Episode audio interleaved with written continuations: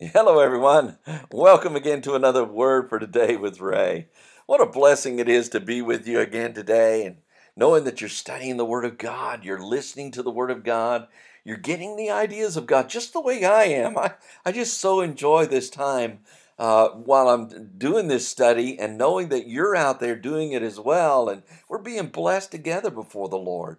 It's always good that we invite Him to bless us with his spirit because it's it's truly the Holy Spirit that's our teacher. And so as you learn the word and I'm learning the word, we're just growing in our walk with him. So let's pray and ask him to bless our time together.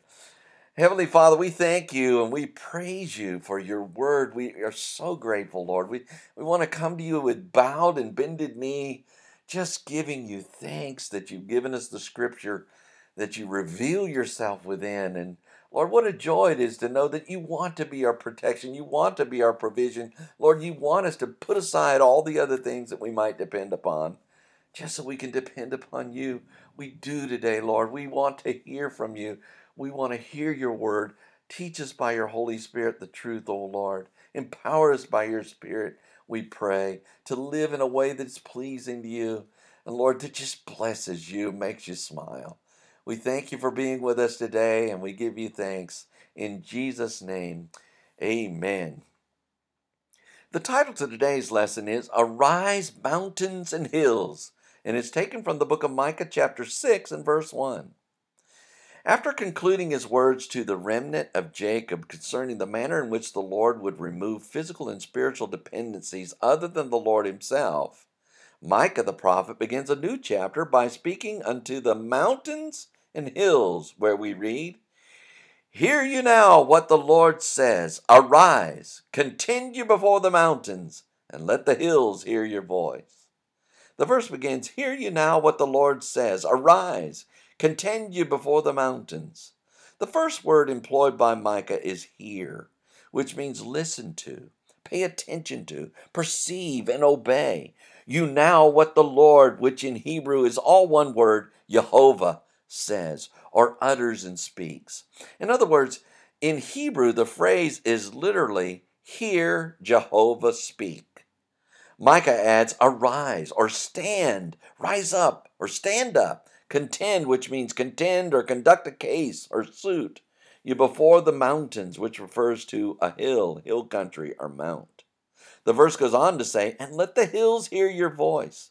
Micah added, And let the hills, which were smaller ancient rises in the earth, hear, which is the same Hebrew word shama, used in the first part of this verse, which means listen to, pay attention to, perceive, and obey your voice, or sound or proclamation. If we use our imaginations, we can almost picture Micah calling the mountains and hills to be an audience for the voice of the Lord. And when he speaks, they are in full attention. As we think through these words of Micah, we should keep in mind that the Lord is calling his creation together to be witnesses of his words to the people of Israel. It's almost like he is calling a court to be in order. The Lord is the judge, Israel is the defendant, and the mountains and hills are the jury and audience. With a scene like this, we too should be ready to hear what the Lord has to say to the people of Israel. And in the coming verses, we shall hear it. For now, let us be as the mountains and hills and pay attention daily to what the Lord has to say to us. May we learn to be as attentive as these mountains and hills when the Lord utters and proclaims his words. Next time, Micah shares about a controversy of the Lord. So read ahead and we shall join together then. Until tomorrow, there is more. May the Lord bless you and keep you. May he make his face to shine upon you and be gracious unto you. May the Lord lift up his countenance upon you and give you peace as you continue to study his word in Jesus' name.